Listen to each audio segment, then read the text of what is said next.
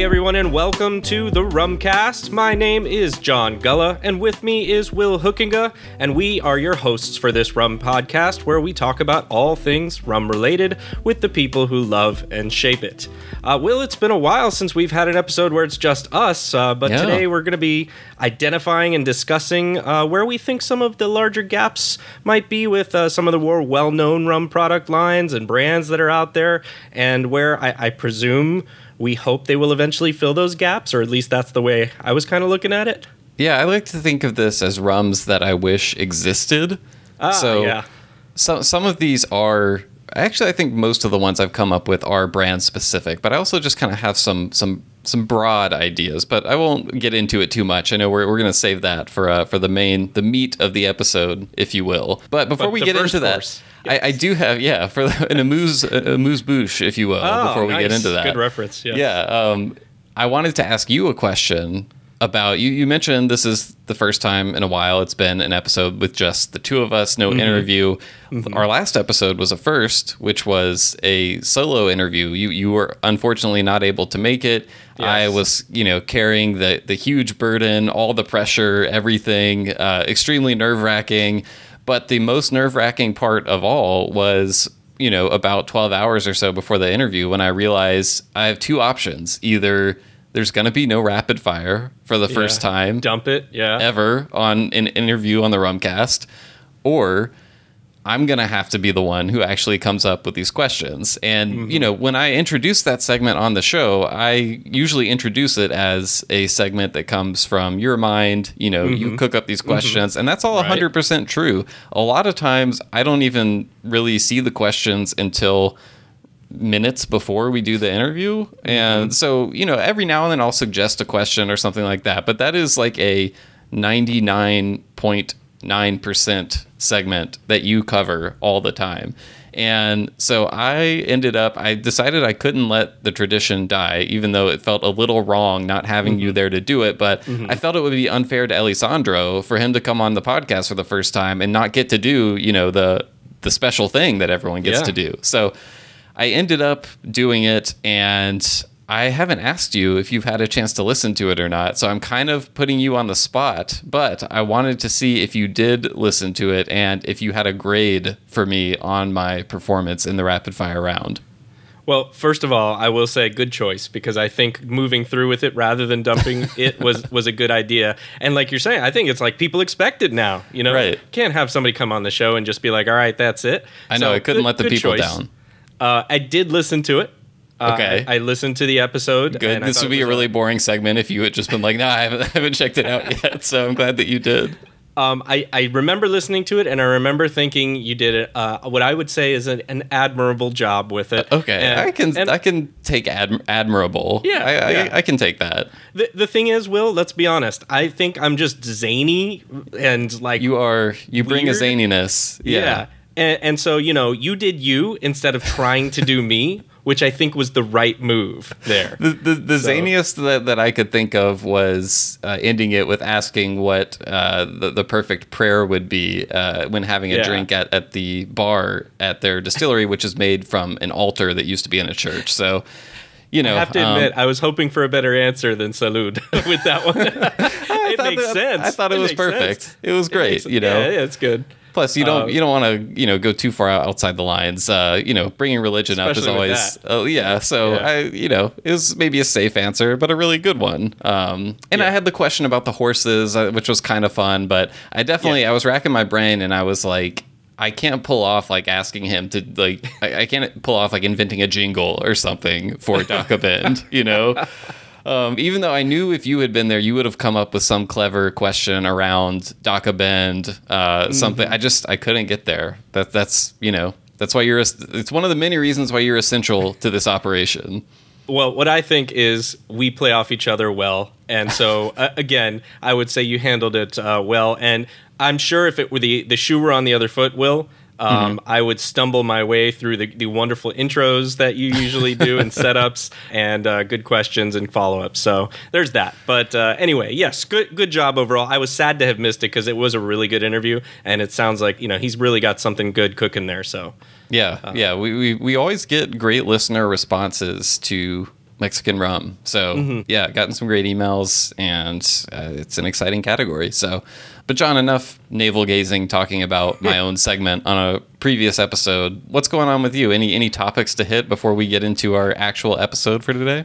Uh, nothing big. I just did want to give a quick shout out to those that were at the New York Rum Fest uh, recently. We got uh, a few of the Patreon members that were talking back and forth to each other, and Yeah. I know I was feeling, you know, a little bit like, man, I should have somehow found a way to get there because it seemed like they were just having so much fun with getting together and hanging out. So, you know, cheers to, to all of you there who, who got there and were hanging out together. And it seems it seems cool though, Will, that we can find ways to bring rum lovers together in, Yeah. in these different places. And even Will, we got a message on Instagram Uh-huh. from one, another previous guest, Calvert Okay. Francis, who All said, right, yeah. yeah, he had said while he was there, I guess there were a number of people that had come to him and had heard him on the podcast. And it was like he said, a breath of fresh air to have so many people come up to his table that already knew about the product, that knew what he was doing. So it was a different experience for him. And that was kind of cool too, just again to see that we're connecting people. He got uh, some requests too, right? He said something about people wanted to join the wolf pack. Exactly. That's what it Yeah, that was the best part. And come down for carnival. Yeah. so I think that's super cool. So the wolf pack is growing uh, exponentially. I want to join the wolf pack too. Yeah, life goals. Well, yeah, that's awesome. That's the great thing about in-person stuff is is getting to connect with uh with, with lis- listeners and other people in the rum community. So hopefully we'll have some more of those in our future. But Yeah. John, with that said, our topic of the day: rum gaps. Rums we wish existed in Mm-hmm. distilleries lineups. This was a, you know, you said you're the zany one. I, I wouldn't say this idea is zany, but it's a little bit off the wall. It's one you came Yeah. up with, but it, it really, as soon as you said it, my mind started going a hundred different directions, and I was like, that's a really fun thought exercise. And I do have some thoughts on that. I have some ideas to share. So I'm excited to get into that.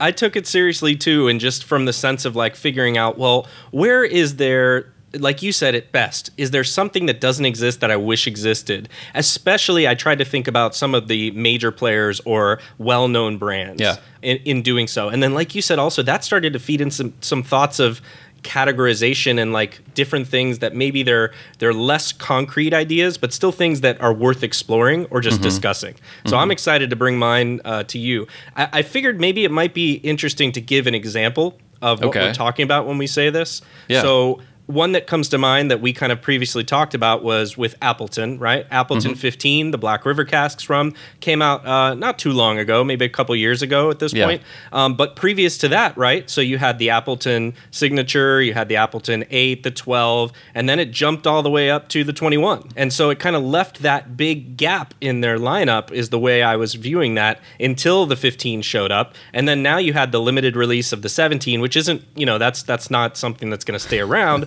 but at least it's, you Let's see, not do any more time on that for now. they- they're filling it in. They're filling it in slowly there. Uh-huh, uh-huh. Uh, so that was the idea was to see well, is there other brands or distilleries Right. uh, that could benefit from doing that and that we would be wanting to to enjoy? Yeah, it's kind of like, can we come up with what's the next Appleton 15, sort of? And Yeah. I don't think we limited it to just coming up with like another aged, you know, No. eh, like specific number. It's For like, sure. oh, well, El Dorado should do an El Dorado 16 or something like Right. that. um, hopefully, that's not one of your ideas. Who But does an Eldorado 16? Who We got a little that? more- Step little- into my office, Will. a little more creative than that. But uh, do you do you want to take a quick break and then we can dive into Yeah. the list when we get back? Let's do it.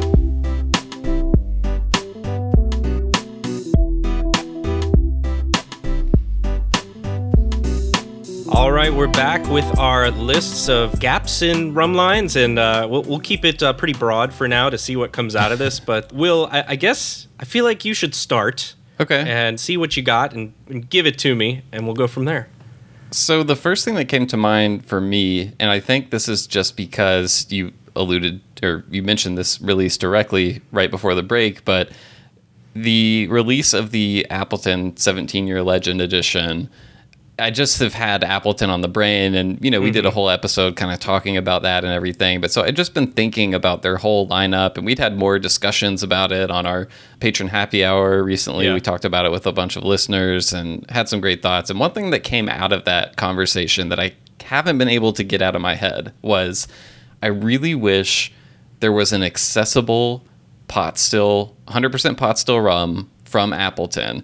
And to give you an example of, of a similar rum in the marketplace that I think this one could model itself after, this would be something to, designed to compete with Smith and Cross, for example. Okay, so it. a 100% pot still, aged rum, maybe no age statement, maybe a, a lower age statement. This is something that I think should still be affordable, and you can get a bottle of Smith and Cross for what, a little over 30 bucks. I, I would say 29, yeah, 30. And it's mm-hmm. it's hi- Smith and Cross is fifty seven percent ABV. This one wouldn't necessarily have to be that high, but I do think something that's at least hundred proof and is kind of like really brings a little bit more oomph, and it's something that I think rum enthusiasts would probably enjoy it on its own. Like I know plenty of rum nuts who love to sip on Smith and Cross. Um, I think it's great, neat as well. pretty but damn popular in a cocktail too. Yeah. Exactly. It, it Yeah. like it can still you know be at a price point where it's affordable for bars and that sort of Right. thing. And so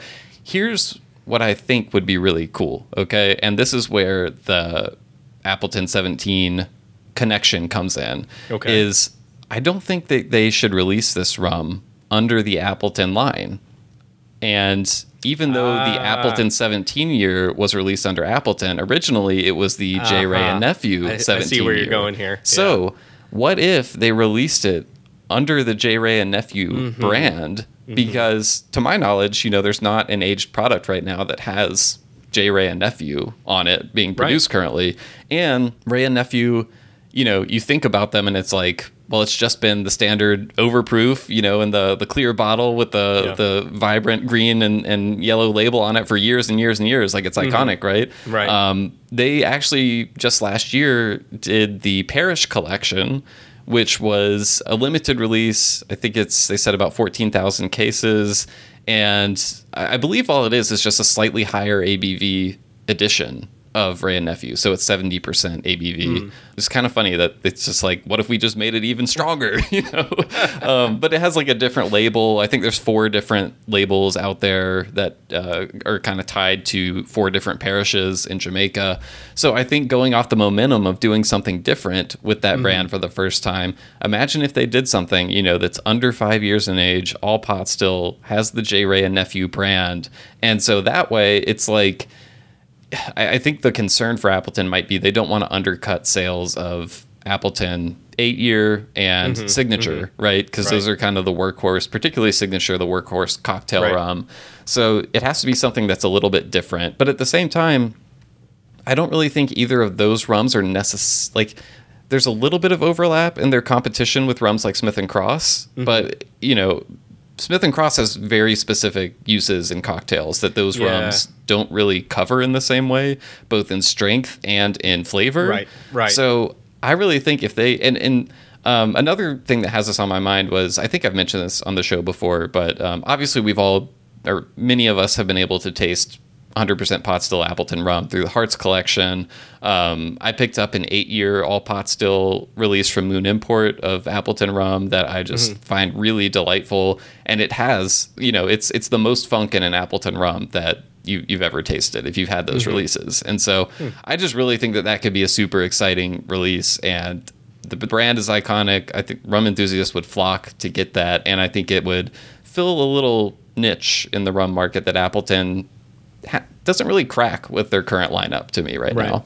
Yeah, this is smart. This is uh, that's a really smart one. This is the one that I would say to myself, "Damn, I wish I would have thought of that." um, Good. We're starting strong then. I, I, I mean, I really, you know, I try not to be uh, effusive to you and, and give you shit about things, but this one is this one is smart, and it's smart in a couple of ways. The first one, as you alluded to, was the 17 release did kind of piss some people off, and so now it's kind of like you might be following Kind that of. up with something that that might get them back on their side. Yeah, it's a especially at little, nice it's a little price peace point. offering. Yeah, Yeah. exactly. Um, I Smooth love things the, over. idea. That's what we should call it, the, the smoothing over rum.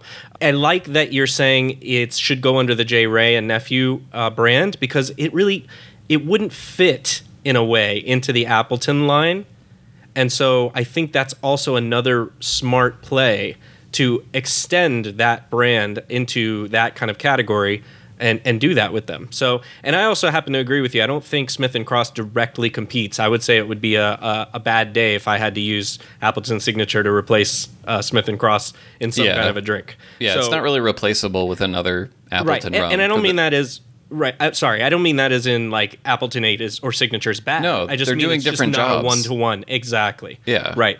So that's a that's a pretty damn good one. That's a tough act to follow here. I, I feel uh I feel um like I'm not going to bring it as hard as you did. That's why I wasn't I wasn't worried about going first because I was really delighted with, with that idea. So I should have gone um, first. We should have built up to this. All right, well, don't sell yourself short. Your your idea may have me wishing that I thought of it as well. So go ahead and hit me with your your first idea. Well, so I'll start with my most straightforward one, just because I feel like even any of mine probably are going to be tough to compete with that one. And so I'll start with the easiest and probably the most well known here in a way, which is a Doorly's older aged product. Okay. So Doorly's has a good line that starts, you know, three, five, eight, and then 12. And then they have that kind of somewhat release, the 14 that is Yeah. now in the EU. Mm-hmm. Well, I was going to pick something like a Doorly's 15 for an American market Okay. and see if that worked. But I just found out today, just like two hours ago on Reddit, that it looks like somebody posted Doorly's 14 is now in Total Wine. All right. Well, So I have to throw this one out the window. request granted. Um, but I mean, so just to really quickly go over why I was saying this is because I think there, there's good reasons. Number one is you mm. have more long aged ECS releases coming out, like Covenant at 18 year. We've Yep. seen multiple releases of Barbados 20 year now. So mm-hmm. I have to imagine they're aging these stocks more over there at Foursquare, and so. Not everything can be an ECS barrel. Right. So where does it go? Well, Right. I guess it could go to a number of places, but if you have good stuff, that Doorly's, you know, 14 or 15 seems like a logical step. All right, but I'm, I'm going to dump out of that one now. Okay. And I'm going to go to a different one, right. which is, I think, again, straightforward. I'm staying in the same theme here of a longer aged version of something that's out there, but with an age statement. Okay. And that is uh, Don Q. oh. So I think Oh, okay. So Don Q, something above the, line- the, right. the Gran Añejo. Right. Uh, well, and so maybe even I, I don't want to say replace the Gran Añejo because Mm-hmm. here, here, let me give my thoughts on. First, they have their their unaged, their gold, which is a blend, right? Then they have the seven, so they do have an age statement seven. And then they have, as you mentioned, the Gran Añejo, which is a blend of older rums. Mm-hmm. And I think that product is fine, but I tend to gravitate towards the seven more than the Gran Añejo, anyways. Mm. It's really, I, mean, the seven like- is such a phenomenal value. it, it is. And it seems like a logical extension of doing that then would be to do something like a Don Q double digit, whatever that would be, 12, you know, whatever around that age. Uh, it seems like nobody does 13. Let's go for Don Q 13 and just keep it odd. But the idea there is I think it would be really nice and strong to see a double number or numeral sta- age statement Don Q. They've had the single barrels, obviously, the vintages Right. and things like that. But what I was going to say is that I think this one, as we've talked about before, it it can be a little stronger maybe Mm-hmm. than some of the Don Qs. It doesn't have to be at 40. Even if they put it at 43 or 46, that would be awesome. And, and I think they have those other stocks and other kind of things that they could maybe differentiate this release with too. So Yeah. a heavier rum, for instance, a mark, right? I- so something along those lines. I, I love this idea because you know their lineup. As you said, their lineup. I was think, I was thinking to myself, they have a pretty like expansive lineup. But then you said it, and I was like, wow, there really isn't that much in terms Yeah. of standard aged releases that are a little bit up there. You really do just kind of have the seven and the Gran Añejo and maybe some more you know limited stuff beyond Right. those. But there really is room there, I think, for something like a ten year or a tw- maybe a twelve year would would would be I think nice. a 12 is probably the right number. Yeah. And and I think their style of rum because it's very cask driven and I just think the flavor profile they have is so approachable mm-hmm. and even familiar to drinkers from other spirit categories even though it's, you know, undeniably rum. It uh I think having something in that a little bit higher age range, basically like an amped up version of the 7 would would really do well, and I feel like they could come up with a competitive price point for that. I exactly. I was that was the last point I was going to make is I think it doesn't have to be super expensive. Yeah. and that uh, you get that. And as much as we want to say, oh, age statements, you know, they're they're different. There's tropical aging. There's continental Mm-hmm. aging. There's all these different factors. We know at the end of the day, you know, two numerals it sells. Yeah, You know, m- meaning uh, something above 10 years, they Right. tend to sell pretty well, especially if your price point is okay. Yeah. So it's about growing your brand, right? And and I think Don Q could grow at the top end a little bit more. I think the Gran Añejo is nice. It's it's good, but there's there's more they can do there. So it's just something in that range that I'm looking for. Well, and I think the the, the Gran Añejo, I'm still imagining it as a rum that is marketed as like a tier above whatever this new release would be. It like I see be. this one being mm-hmm. in the the middle area between the seven and the Gran Añejo, and if Foursquare can put out Doorly's 12 at the price point that they do, I you know I may be this may be an oversimplification, but it's like I don't understand why Don Q couldn't get to something similar, maybe a little bit more expensive, but Right, they- right. you know they have they're a large scale distillery they produce a lot of rum i don't know exactly what their aged inventory looks like so there might have to be some planning to get Mm-hmm, Right. to a stage where they can release it at a competitive price point but i'd love to see another rum like that from them i'd definitely Yeah. pa pay more to, to get something that's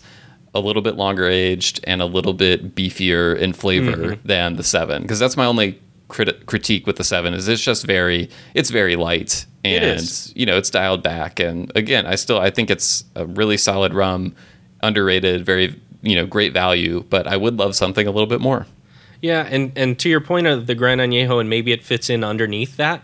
Well, maybe that allows them to pull the ceiling off the Gran Añejo a little bit as well, Hmm. and change that blend, and maybe make that even a little bit more special. yeah yeah So, all right. So on to your uh, number two. What do you got? All right. So my next one, I am going to go over to Guyana and our friends at Demerara Distillers Limited. And, you know, I DDL entered my mind at first and I was kind of like, you know, they their line is pretty comprehensive, Yeah. especially Yeah. now that they're doing the single still stuff and the cask strength single still stuff. There's just there's a lot that they're doing. But then I put on my you know weird rum enthusiast hat and I was like, what's something that rum enthusiasts would want to see from them that would be super cool, but that might not be as straightforward traditional mass market release, but that they could still do. It wouldn't be super limited or anything. Yeah. And I got to thinking about their first rum in terms of age is the three year. Like that's the youngest Yep. that I believe they go, at least uh, in in the El Dorado line. Yep. Yet they have this extreme. Mhm. uh, diverse, you know, diverse set of stills, diverse set of distillates that they can Mm-hmm. use. And I, I started thinking to myself, what would a cool, unaged or very lightly aged blend look like where you're pulling from all the different stills. So I, I, I I'm pretty sure the three year El Dorado is just lighter column still distillate. But what if you did one that was kind of like think of it, it somewhere occupying the space of like a Probitas. It's like a premium, lightly aged hmm, cocktail okay. rum, mm-hmm. and you've got like some some Port Morant, some unaged Port Morant in there. You know, Yeah. like playing the role of that unaged Hampden in in, mm-hmm. in Probitas.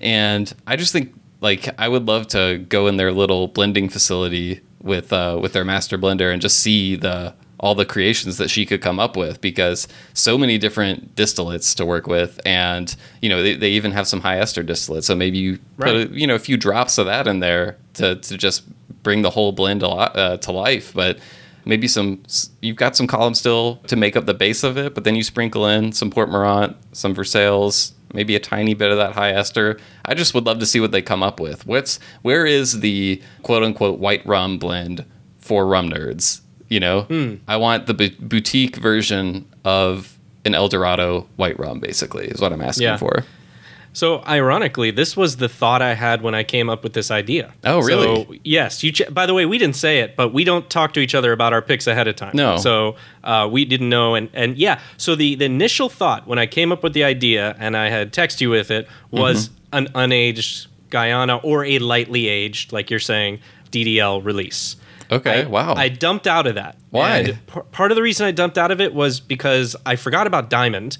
Right. First of all, that they have the unaged diamond. I saw They it on a shelf recently, and I was like, "Oh, that's right, that exists." Yep. Um, because the the first thought was like, "Well, Eldo stops at three, like you said, and doesn't go underneath that." So then I was like, "Well, I guess I have to dump out of that." There could be a lightly aged, but I, I wasn't sure it was there now that you've said it though i'm back to thinking exactly that that like i was like yeah there there really probably is room whether it fits in the eldorado lineup or not is a good question similar to your last one is this something that you know like probitas also that's that's people in the know know it's Foursquare and Hampden, right? But it, it's really like kind of under the label of Probitas Veritas. So you know, how do they market something like that? I don't I don't quite know.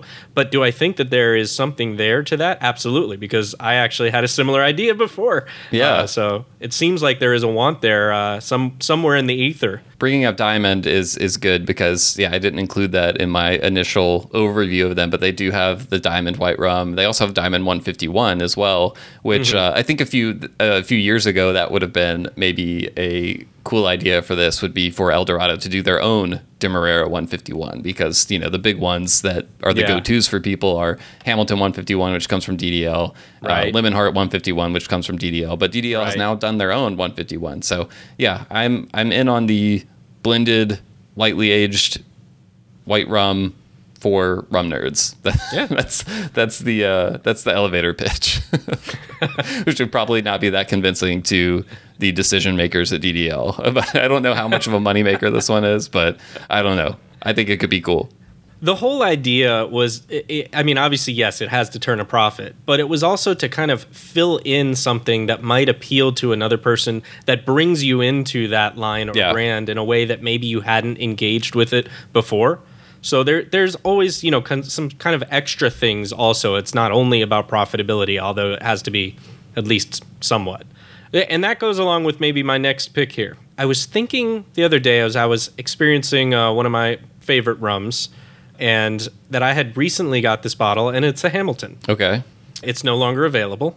uh, Can't buy it anymore. one of the st lucia's perhaps Exactly. So this is the St. Lucia Distillery uh, nine-year Hamilton release, and I was thinking to myself, why doesn't St. Lucia Distillers have something like this now? Hmm. And then I, then I started spooling that thought out about maybe why they don't, which is number one, uh, like DDL, they have a lot of stills available, Yeah. and they craft a lot of blends, and that's kind of where I think their magic resides. A lot of it mm-hmm. is in the blending process. So that doesn't mean you can't have an age statement blend, though, of course. But typically, then that limits you, right? You know, in your blending tools or your palette, if you will. Mm-hmm. So that's probably the reason why I'm answering my own question. However, what I also thought to myself is, well, I still think there might be room to do this and still have a great rum that has an age statement on it um, that you can put out there that I think would grow the brand. And so now I started thinking, well, is that Chairman's Reserve? Is it Admiral Rodney? And what I kind of came up with was, you know, there's not a whole lot of difference between some of the Chairman's Reserve and the Admiral Rodney line. There is, there is some. Don't I- get me wrong. I would in my mind they're very different Really? Yeah. So, eh, how so? Let me ask you the question, and then maybe sure I'm, I'm putting the right frame around this. Well, Admiral Rodney is expensive. It's on, you know, the higher end of things. Yeah. And to me, the expensive Chairman's Reserve are the Chairman's Reserve Master selections. And Right. those to me are just a completely different animal from Admiral Rodney. You do have the one like the FRS release that y'all did a few mm-hmm. years ago that was mm-hmm. all column still. Mm-hmm. And I was like, oh, this is like a version of Admiral Rodney that I would like. Um, it's not, you know, it's not that I think Admiral Rodney is bad. I just, it's, I just more, I gravitate towards Chairman's Reserve for, you know, that price point. And, and that to me is also like kind of what I see as that distillery's version of the Hamilton releases. Like to me, I know that the master selection, like there's not one necessarily that's exactly like the St. Lucia ones that have uh, from Ed that have developed a cult following, but they're in they're doing a similar job, right? They're they're high strength. There's a lot of you know single still, 100% pot still. Like they're not all blended.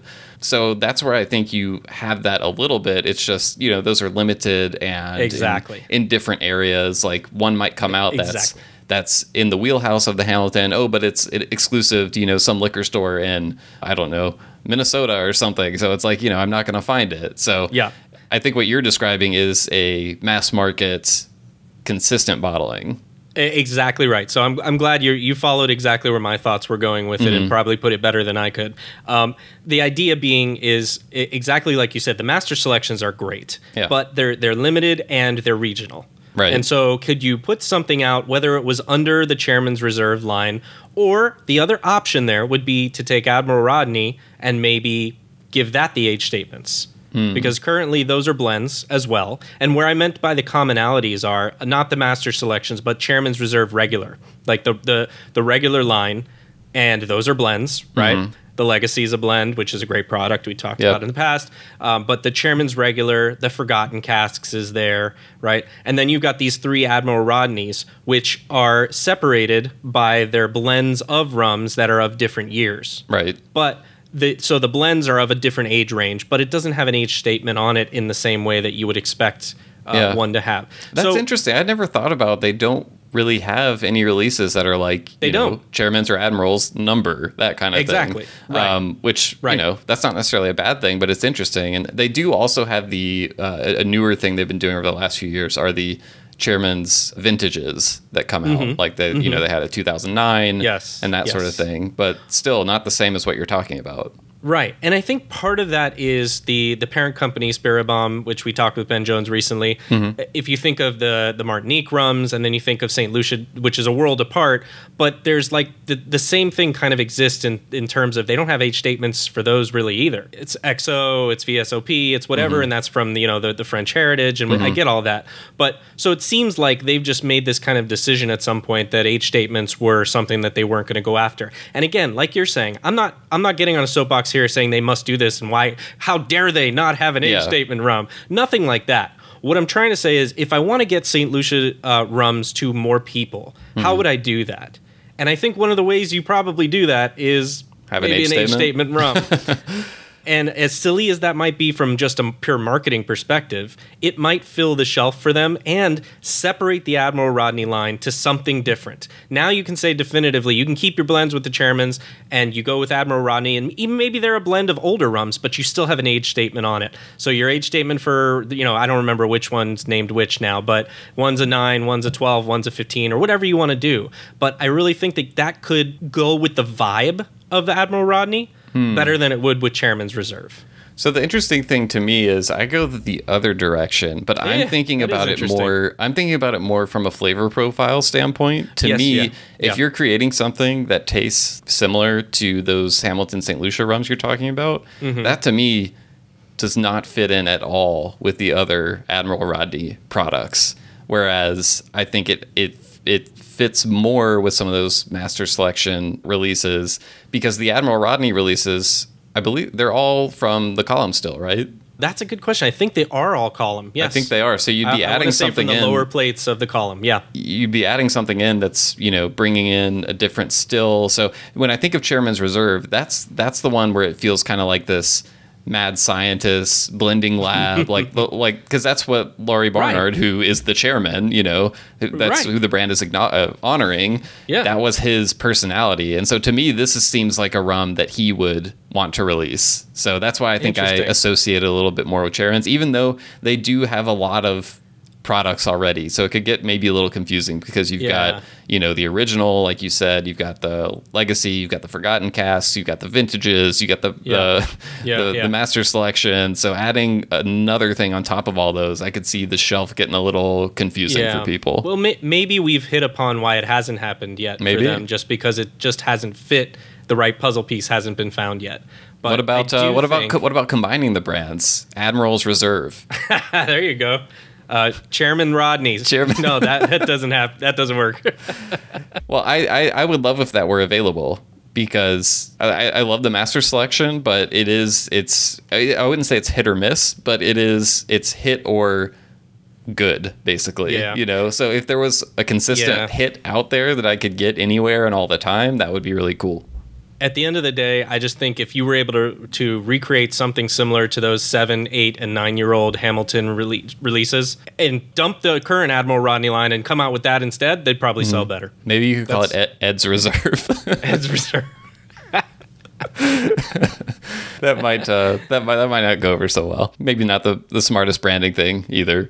Um, okay, so my next one, I actually this is a little bit of a crossover with I, you know I, I used Probitas as an example in the last one, Yeah. but I want to go off of that again because I think there's another idea here. And part of what was so cool when Probitas hit the scene was that it was two rum distilleries collaborating on a blend together. You Mm-hmm. Yeah, know, two cool. two distinct places in the Caribbean, both coming together and saying, "Hey, let's blend our rums and put out something that's its own brand, essentially."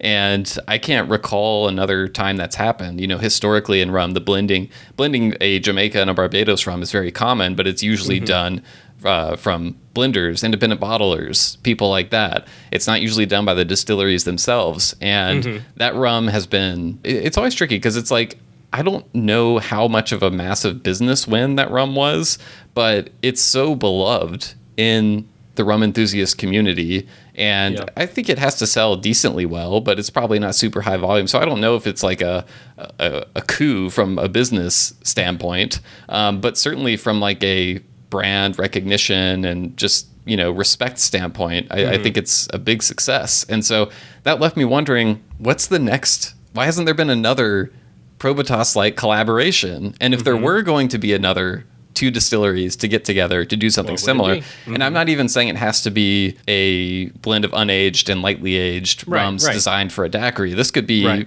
this could be you know 10 year old rums or something. You could you could really do anything. Mm-hmm. Sure. And so I was like, what would be some of the cool collaborations that also just kind of you know at least make sense. So we're not just you know like why doesn't Antigua Distillery and Mhoba do a blend? Like I mean Yeah. that might be interesting from a rum nerd standpoint, but it just seems unlikely you know that that would happen. Um, Right. So I came up with a few ideas, and I'm curious to see if any have come to mind for you. But the first one I just did as a, what if we got a little a little rivalry going, you know, because Probitas is Hampden and Foursquare. So what if we got another Jamaican and Barbados distillery to do Oh, the same see where thing? And I was Okay. thinking, obviously, the counterpart I feel like to Hampden is Worthy Park, Right. and then instead of Foursquare, what if Mount Gay came in the picture and we got a little Mount Gay Worthy Park collaboration Hmm. going, and then a little friendly rivalry between the four distilleries now. It's like you guys, you know, did your thing. We're going to do ours now. We're going to do it our own way. And that's where I think maybe doing it as a an longer aged blend could be cool because I think that's a, a strength for both of those distilleries Yeah. and would just be something cool and different. I just kind of want to see what it looks like. Like if, if you got them in a room and said, hey, make something with your rums that you think tastes great. Like, what are the ideas that would come out of that? And so, you know, Worthy Park obviously has a range of marks. Mount Yeah. Gay has, you know, so much different age stuff going on. Um, I just think they could come up with some really cool stuff. So that was my first idea. This sounds like uh, the premise to like a horror movie where like you ab- abducted Zan Kong and Maggie Campbell or somebody, and you throw them in a room with a locked door and a bunch of stuff, and you're like, you have. That doesn't sound like a to horror make movie to me. That sounds like, uh, if anything, it would be like a buddy comedy or, or something. You know, um, there's nothing thinking, uh, scary about those two people. I was thinking, what is it, the game or whatever it is, where the, the the people are all locked in the room. That first one, like a horror premise, but I could see it being a buddy movie. I could totally see it if you don't lock You're them in over a room. trying to create like the sequel to Saw for some reason. Saw. That's what Um, it was. That's what it was. Yes, Saw. I don't Yeah. know why your We'll mind went that way. To me, this is this is a this is a, a call for jubilation and, and joy. you know, these two distilleries coming together. It's not a horror movie. So that was my first idea. Um, another one that I wrote down that I think has some to use a really lame business word, some business synergy to it Oh, would okay. be I, I'm going to go back to DDL now. Um, and Okay. I'm also I, I just feel like all these all these blending ideas. It's like I want to get Jamaica into the blend, you know, just because Jamaican Yeah. rums brings brings so much uh, life to rum blends. I feel like so. What if El Dorado, not El Dorado, but Demerara Distillers, which owns a one third stake in National Rums of Jamaica, did a Oh. collaboration with National Rums of Jamaica, which opens Okay. up both Clarendon and Long Pond. Long Pond, So mhm. you could go either way. I think I would start with Long Pond and see what you can get going between a, a Long Pond and a DDL blend. But again, Okay. there's so many options with both of those distilleries. Yeah, why not both? Yeah. They, they both like Long Pond has so many marks. El Dorado has so many Yeah. marks and stills. Yeah. Like the, you, you could probably, if you plugged it into a computer, Yeah. it would probably be like, you know, there are 38 million, you know, permutations. yeah, exactly, Yeah. of different blends that you could do. So there's probably more than that, honestly. Uh, It's probably infinite when you get into proportions and and stuff like that. But so that's another one that I think could do a really cool Probitas style release. But any any uh, any ideas come to your mind with that concept in mind? I do. Um, I, I hadn't previous, but when you started talking about this, my mind went to something immediately that I think would kind of be cool. And Okay. I'm not sure I have the reasons why, other than the regional kind of idea. So forgive me for it being a new kind of thought here, but I think something like an Australia and a Fiji might be interesting. Oh no, I love that because yeah, the regional connection. Exactly. Right. And I could see a Beenleigh product and a Fiji product working well together. It's like a South similar Pacific way. blend. Yeah. Uh, so I feel like something like that would be really cool just to have done, and I and I do think again, I, I for some reason my brain is just saying those two would probably work well together. Yeah, and I feel Um, like logistically, you know, someone Simple, yeah. Fiji Well, and Australia are very far yeah. away from other rum distilleries in the world, but they're not that far away from each other. So Right, right. I, I love that. You know, Yeah. You were you were worried that it was so fresh and and just spur of the moment that it wasn't going to be good, but that's great. I'm mad I didn't think Yeah. about that one. Oh man, I, I would I would definitely buy that. I. I think I would be really interested in something like that. This is a cool kind of category. This is something that I, I hadn't expected to come out of this thought process or exercise. But now that you're saying it, it's almost its own separate thing that you could explore. Yeah. so that's uh, really cool. There's so many possibilities. And if you're listening and you have an idea of one that you think would be cool, definitely send us an email at host at rumcast.com and let us know. But we're not done yet, John. I know you have at least one more to share. So what's it what's it gonna be? I've got like one and a half left. okay. Um, okay. So uh, yeah, as typically the case, is half baked ideas that I have. I'm gonna go with my more solid one, which again is probably fairly straightforward, but I still think I can make a case for it. Okay. And so this is a Barbancourt product. Oh, interesting. All right. So if you know their line well, you know they have the four, the eight, the fifteen, and they recently put out the uh, Haitian proof unaged, Right. uh, right at fifty five percent. And so that kind of filled in kind of the lower end of their range, which I think was a smart move. And I think that's a I haven't had a chance to uh, experience it much yet, but I think it, it's it makes sense to me. It, I have to double check if it's unaged or if it was just young, and but- filtered. But, I know it was Haitian proof at fifty five percent, and it's a white rum. And they have the standard proof white rum as well. Yes. So my thought there was okay, well, they filled in that side of things. Why not go longer? Okay. And I've never seen, and please, anybody out there, if you have seen it, I would love to know, is uh, something like a, a 21 year. So going on really on long cor- Yeah, I think an extra old aged might be interesting. And again, you have to be careful with that because if you're aging in the Caribbean and you age too long, that can Yeah. really take something over, especially a cane juice rum, right? Which we know Barbancourt is. But I think you could probably do something like that. And and here's the reason why I wanted to go to this, Will, is because I think I think we've mentioned this. The Barbancourt 8, I'm not a fan.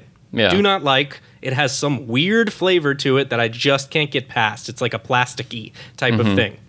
Um, it's fine in a mixed drink, but I can't sip. I've grown to like that a little bit more over the I know you do. I know, you said yeah. that, and, grew I, on and me. I think you're weird for that. But uh, hey, more power to you.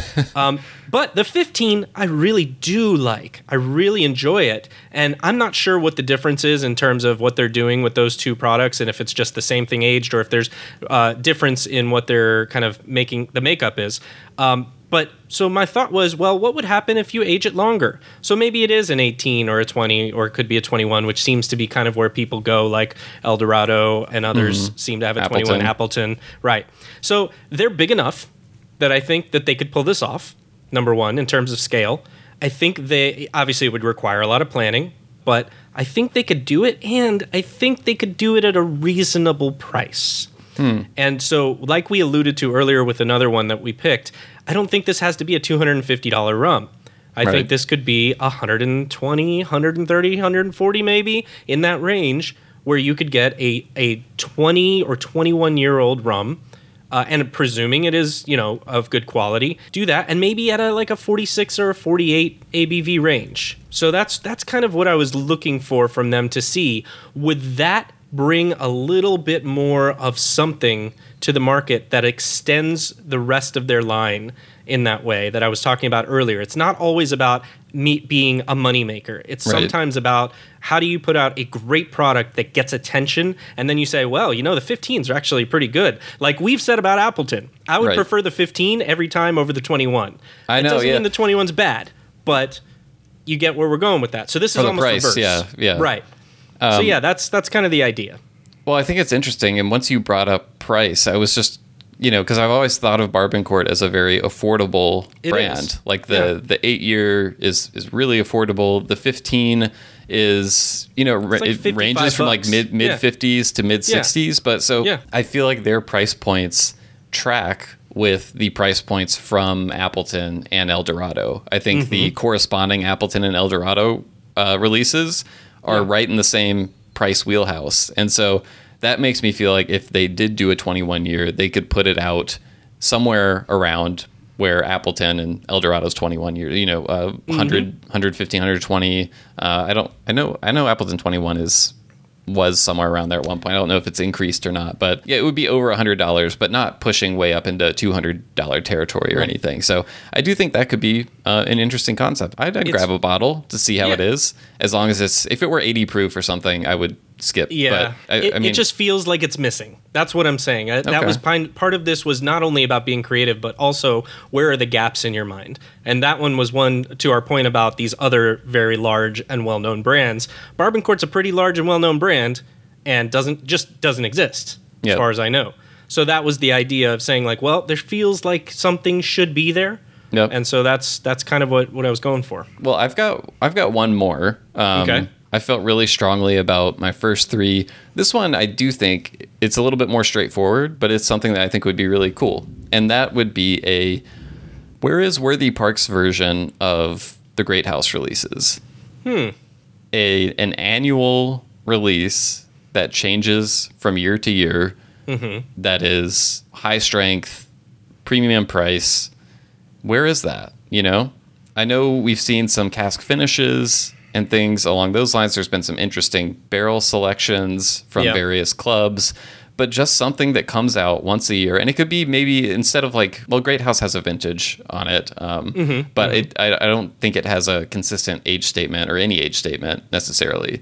So you could do like a, you could do it Foursquare style, where it's a yearly vintage, but also has an age statement on the bottle. I just would love to see something else like that in Worthy Park's portfolio, something that I could look forward to every year, something that changes a little bit year to year. Mm-hmm. You mm-hmm. compare them, see which one you like a little bit more. Mm-hmm. And I know it takes time with newer distilleries to get to a place where your aging inventory is mature enough to where you have the flexibility to do stuff like that. So Worthy Park launched mid 2000s sometime around there. So Right. they're still relatively young in the rum world, but I do think they're at a point now where they could work themselves into something like that with a little bit of planning and uh, some ideas. But I'm curious if they were to do an annual release of some type, would you rather it be something like Great House, where it's younger rums that uh, have a decent level of funk to them, aren't like uh, crazy funk bombs or anything, but are you know potent?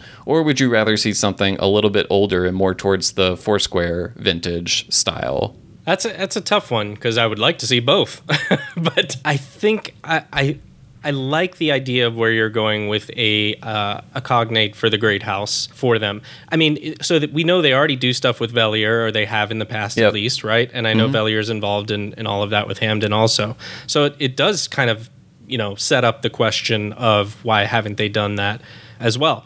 I, I love you know I'm I'm Team Worthy Park anyways, yeah. so I, I would love to see some sort of uh, annual release like that and do think it would be met with a lot of positive outcome so you know i think that's probably the way i would go if you're choo- if i'm having to choose one it is interesting I, I wonder if Hampden does have a lot of limited releases And I think the Great House has been one that has stuck around that I think people like to collect. But then mm-hmm. you had the the Bird series and you had some of these other ones.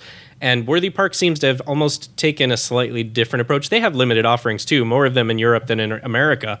But they don't seem to have quite as many of those going around as Hampden does. And I wonder if they're on purpose doing that, or if they're they're thinking They don't want to spread themselves too thin. Right, Yeah. right. And to your point about they, it takes time to build up and plan to, maybe that's just kind of where they've gotten to now, and they're more invested in a single barrel program or things like that. Well, and I think that's the question with all of these ideas, right? Right, Because it's adding Yeah. something else to the portfolio of all these brands, and yeah, that's not always the way to go. Even if something Right. is a really good idea, I'm sure Right. if we talked about this with Zan or someone at Worthy, Worthy, uh, Worthy Park, they'd be like, "Yeah, I'd love to see what that looks like." Right. But you know, we're focused on th- these things. This is what our markets want, and you know, there's always so much hours in the day, and there's always reasons it not to do something and um, there's something to be said for narrowing your focus and that sort of thing but i do think that they have the reputation to where if they did this and it were around the size of the annual great house release i think there'd be a lot of demand and enthusiasm for that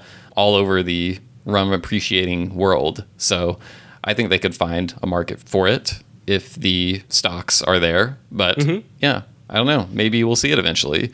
But you said you had a half of one more idea. So do you want to get into that or do you want to keep it in the oven for now No, I'll throw it out there, uh, half baked. It's just a, a quick kind of add on to what we talked about a little bit earlier about products that don't have age statements. Mm-hmm. So I was thinking with Mexican rum, yeah what might be an interesting thing to do to separate them a little bit from the tradition of tequila and mezcal? Mm-hmm. Because right now you do have aged rums there, right? But they call them añejos, or Yeah. I don't, I don't think I've seen a reposado rum. I, I don't think I've seen that language Yeah. used, but I do think that there is that thought process Right. behind some of like this. This would be like a reposado rum, basically. Right, right. And then they have their añejo uh, version, but I don't think I've really seen, at least it's not coming to mind, any Mexican rum that carries an age statement to it. Mm-hmm. And the thought was not that age statements are everything in the end all be all, but that would they be able to separate the category just slightly? And kind of create a little bit of a space for their own with the the rum coming from Mexico by doing so. So it's Well, I, almost I, I, I want to Yeah. say you're talking specifically about these Mexican cane juice rums, right? Because there That's are correct. there are Yeah. brands from Mexico that are more mass market molasses based style rums that do have age statements, but but that's almost a completely separate category from the types of rums that you're talking about. Correct. Yeah, I should have stated. I'm, I'm talking more about those craft products like we've talked to with uh, and others. There are, you know, a few others out there, you know, Para Nubes and uh, some of the others. So it's those that are starting to bring out these aged stocks. Like Para Nubes has an añejo, uh, Charanda has a, an aged stock, I believe, as well, Uruapan. So it's thinking about it from saying, okay, well, does it make sense, even if it's a younger age statement, even if it's an age five or or seven, something like that, when they can work up to it, does that somehow help them to differentiate and distinguish slightly from the mezcal and tequila market that's dominant there? Uruapan might be the brand to do that. And I'm actually I'm looking at their Tarasco brand. The Sol, Sol Tarasco? Yeah, I'm seeing if there if any of those have an age statement, and I don't think. Oh, this they actually have one that uses Really? Reposado language. Oh, Um, okay. It's not an age statement, but it says uh, Gran Reserva Reposado, and they have a Gran Reserva Añejo, which I believe is yeah, it's just longer Well, aged. So, So, ostensibly, that's happening because they are that is the language that people understand, right? Yeah. With an aged spirit, and so this is akin to that. And I think that's why they do it because I think that that makes some sense. Mm-hmm. But I'm I'm almost counterculturing it in a way of saying like, okay, but maybe the move might be to separate yourself Go from that movement and go against the grain, and then say, oh wow, this is like something that's more like, and I hate using this as a comparison, but more like Scotch. People expect Scotch, a lot of them, to have age statements, right? Uh, and, and that kind of just goes with the territory, if you will, or maybe you know bourbon to some degree. But that was the idea of whether or not it's worthwhile for them to think about it in a different direction than perhaps they had, uh, especially if if it's going to be available in the states. Well, and I was going to say, if there were one of those distilleries of the style that you're talking about to do it, I think it would be Uruapan, just because I mm-hmm. think they've been around longer, or not been around longer necessarily, but I think they have a little more scale than a lot of these smaller more artisanal kind of producers out there. And when you are a small producer, I think it's difficult to get to a consistent age statement release just because, you know, there's only so much you can barrel. Yep. Um, your production is a lot smaller capacity and you Yep. can do maybe some, you know, single barrel two year release or something like that, but it just takes a long time usually to work yourself up to being able to, you know, put out a consistent five year release. Sure. Um, and actually, now that we've been through this whole conversation, um, literally the distillery we just talked to, Dakabend, has a four year release that has four years on it. Really? So they have done exactly what you're saying. Well, shit. so maybe we should have uh, you know thought of that at the beginning of the conversation but i'm trying to look at the label because okay it says four years old on it yeah Okay. um, like they call it an añejo but it says four years old on the label so Okay. That's this exists great. Dakabend is doing exactly what you are recommending so We'll see how it goes from them. I know when I Well, talked to calling it the Alessandro, they Añejo. they have some more age stuff that they want to do, but um, it is like very limited. Like I don't think we should expect like an always available, consistent aged release from them for for a while. Well, another winning idea uh, already in the works. well, with all that said, uh, I, that's that's all the ideas I had worth mentioning. But I am curious, like I said earlier, I, I'd love to hear ideas from the community. What rums do you think are missing? It would be great to be able to read some reader ideas on maybe our next uh, intro of an episode. I'd love to Mm-hmm. revisit this topic with some fresh ideas from listeners. What did we miss that is obvious? Do any of our ideas sound appealing to you? Would you buy them? Do any Or of them terrible. sound terrible? Yeah. Let us know. Send us an email at host at rumcast.com. That's H O S T at rumcast.com. Um, or you can send us a message on your social media platform of choice. John, where, where can they find us there? That's right, at the Rumcast, uh, Facebook, Twitter, or Instagram. Uh, you can hit us up on the DM or leave a comment on any of the things that we post, and we're always happy to engage through those means as well. If you're a social media type person, much like myself, Will. I know Yes. you not so much. Not not so much. But I do love email. If you send if you send us an email, I will 100% read it and respond. So, Yeah. with all that said, uh, I'm excited about our next interview. I don't want to reveal who it is yet, but it's someone that we've been wanting to talk to for quite a while. Uh, Been so recommended finally- a couple of times. Yep, yep, it's one we hear a lot. So finally got it on the books. We're going to record that later this week, and it'll be out in a few weeks. But yeah, John, until then, it was fun to dream up some rums that we wish existed with you. Perhaps someday in the future, one or more of these will come to life and we Yeah. can toast it together and celebrate. We need to put this in a time capsule and come back to it in five or ten years and see what happened. All right, well, until next time. Cheers.